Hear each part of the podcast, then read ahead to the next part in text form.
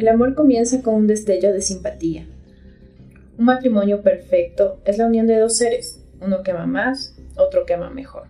El amor es la mejor religión asequible. Hermes Trismegisto, el tres veces grande dios Ibis de Thoth, escribió en la tabla de Esmeralda las siguientes frases. Te doy amor en el cual está contenido todo el sumum de la sabiduría.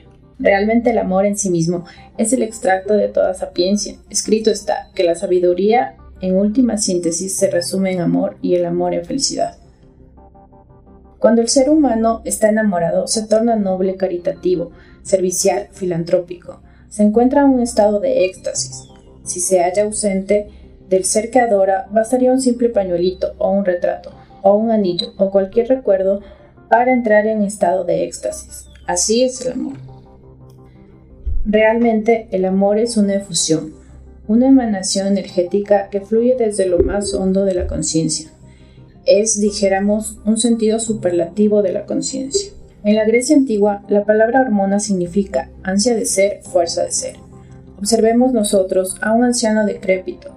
Bastaría ponerlo en contacto con la mujer, bastaría que estuviese enamorado, para que místicamente se exaltara. Entonces sus glándulas endocrinas producirían abundantes hormonas que, inundando los canales sanguíneos, lo revitalizarían extraordinariamente. Así es el amor. En realidad de verdad, el amor revitaliza, el amor despierta en nosotros innatos poderes del ser.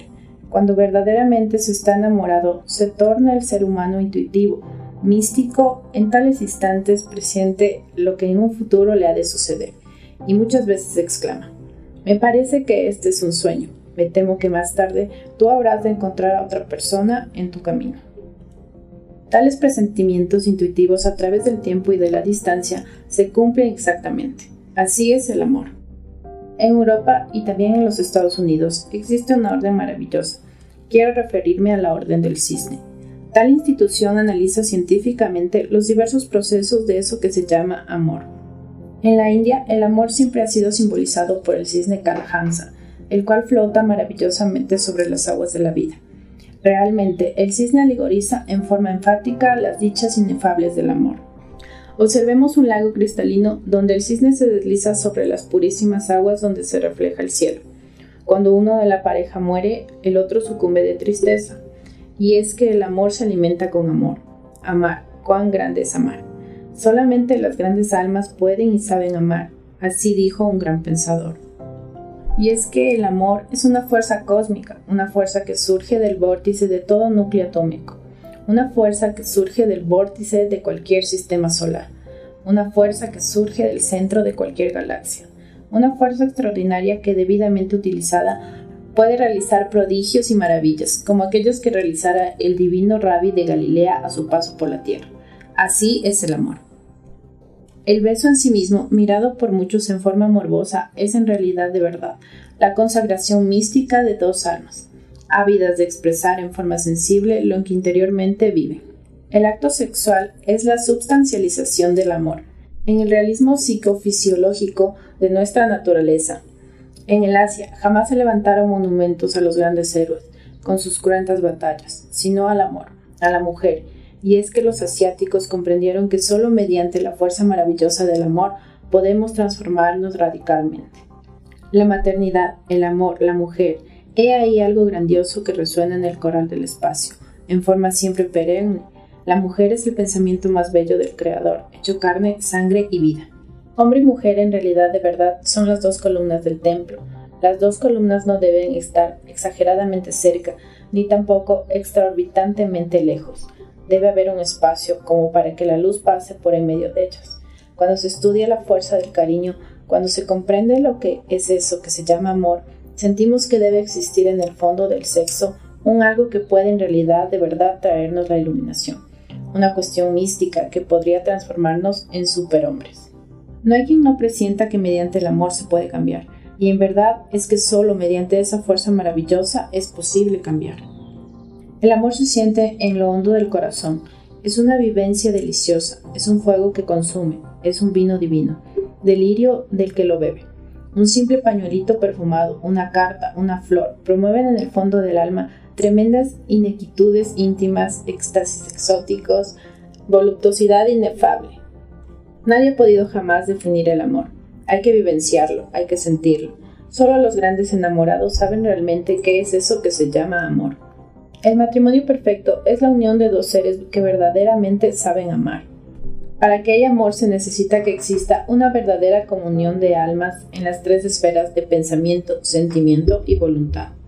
Cuando los dos seres vibran afines en sus pensamientos, sentimientos y voliciones, entonces el matrimonio perfecto se realiza en los siete planos de conciencia cósmica. Existen personas que se hallan casadas en los planos físico y etérico, pero en el astral no lo están. Otras están casadas en los planos físico, etérico y astral, pero no lo están en el plano mental. Cada cual piensa a su manera. La mujer tiene una religión y el hombre otra. No están de acuerdo en lo que piensan, etcétera, etcétera. Existen matrimonios afines en los mundos del pensamiento y del sentimiento, pero absolutamente opuestos en el mundo de la voluntad. Esos matrimonios chocan constantemente, no son felices. El matrimonio perfecto debe efectuarse en los siete planos de conciencia cósmica. Existen matrimonios que no llegan ni siquiera hasta el plano astral. Entonces no existe ni siquiera la atracción sexual. Esos son verdaderos fracasos. Esa clase de matrimonios se fundamentan exclusivamente en la fórmula matrimonial. Algunas personas están viviendo vida matrimonial en el plano físico con determinado cónyuge y en el plano mental viven vida conyugal con otro cónyuge diferente. Rara vez encontramos en la vida un matrimonio perfecto. Para que haya amor se necesita que haya afinidad de pensamientos, afinidad de sentimientos y voluntades. Los enamorados a menudo confunden el deseo con el amor, y lo peor del caso es que se casan creyéndose enamorados. Consumado el acto sexual, satisfecha la pasión carnal, viene entonces el desencanto, queda la terrible realidad. Los enamorados deben autoanalizarse a sí mismos antes de casarse para saber si están realmente enamorados. La pasión se confunde fácilmente con el amor. El amor y el deseo son absolutamente opuestos. Desde los mismos bancos de escuela, los alumnos y alumnas deben comprender de forma íntegra eso que se llama amor. El miedo y la dependencia suelen confundirse con el amor, mas no son amor. Los alumnos y alumnas dependen de sus padres y maestros, y es claro que les respetan y temen a la vez. Los niños y niñas, los jóvenes y señoritas, Dependen de sus padres para aquello del vestido, la comida, el dinero, el albergue. Y a todas luces resulta claro que se sienten protegidos. Saben que dependen de sus padres y por ellos les respetan y hasta les temen. Pero eso no es amor. Para muestra de lo que estamos diciendo, podemos verificar con entera exactitud que todo niño o niña, joven o señorita, le tienen más confianza a sus amiguitos o amiguitas de la escuela que a sus mismos padres. Realmente, los niños, niñas, jóvenes y señoritas hablan con sus compañeritos y compañeritas cosas íntimas que jamás hablarían con sus mismos padres. Eso nos está demostrando que no hay confianza verdadera entre hijos y padres, que no hay verdadero amor. Se hace urgente comprender que existe una diferencia radical entre el amor y eso que es respeto, temor, dependencia, miedo. Es urgente saber respetar a nuestros padres y maestros, pero no confundir el respeto con el amor. La superficialidad de esta época se debe a la falta de amor verdadero. La vida moderna es semejante a un charco sin hondura, sin profundidad. En el lago profundo de la vida pueden vivir muchas criaturas, muchos peces, pero el charco, situado en la vera del camino, pronto se seca con los ardientes rayos del sol, y entonces lo único que queda es el lodo, la podredumbre, la fealdad. Es imposible comprender la belleza de la vida en todo su esplendor si no hemos aprendido a amar las gentes confunden al respeto y al temor con eso que se llama amor. Muchas gentes tienen miedo de pensar por sí mismos en los misterios de la vida y de la muerte, miedo a inquirir, a investigar, a comprender, estudiar, etc. Y entonces exclaman, yo amo a Dios y con eso es suficiente. Creen que aman a Dios, pero en realidad no aman, temen. En tiempos de guerra, la esposa siente que adora a su marido más que nunca y anhela con ansiedad infinita su regreso a casa pero en realidad no le ama, solo teme quedarse sin marido, sin protección, etcétera, etcétera. Esclavitud psicológica, la dependencia, el depender de alguien no es amor, es únicamente temor y eso es todo. La pasión suele engañar a la mente y al corazón. Todo apasionado cree que está enamorado. Es muy raro hallar en la vida alguna pareja verdaderamente enamorada. Abundan las parejas apasionadas, pero es dificilísimo encontrar una pareja de enamorados. Si hay algo muy difícil en esta vida, es no confundir la pasión con el amor. La pasión es sexual, 100%. La pasión es bestial, pero algunas veces es también muy refinada y sutil, siempre se confunde con el amor. Debemos comprender lo que son los defectos psicológicos. Debemos comprender cómo se procesan en nosotros, no solo a nivel intelectual de la vida, sino también en otros niveles, ocultos y desconocidos del subconsciente. Se hace necesario extraer de los distintos recovecos de la mente todos esos defectos. Solo así nace en nosotros, en forma espontánea y pura, eso que se llama amor. Es imposible querer transformar el mundo sin la llamarada del amor. Cuando una pareja se casa, debería entender mejor la psicología.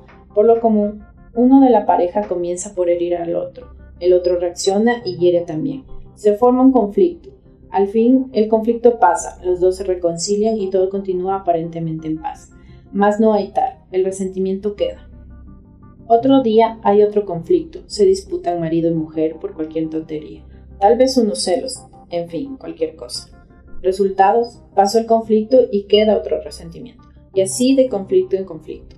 Los resentimientos van aumentando y la luna de miel se va acabando. Por último, ya no hay tal, se acabó. Lo que hay son resentimientos de lado y lado, y si no se divorcian, si continúan unidos, ya lo hacen por un deber o simplemente por pasión animal y eso es todo. La gente solo cree que el amor es perpetuar la especie. La gente solo cree que el amor es vulgaridad, placer carnal, deseo violento, satisfacción, etc. Solo quien pueda ver más allá de estas apasiones animales, solo quien renuncia a este tipo de psicología animal, puede descubrir en otros mundos y dimensiones la grandeza y majestad de eso que se llama amor.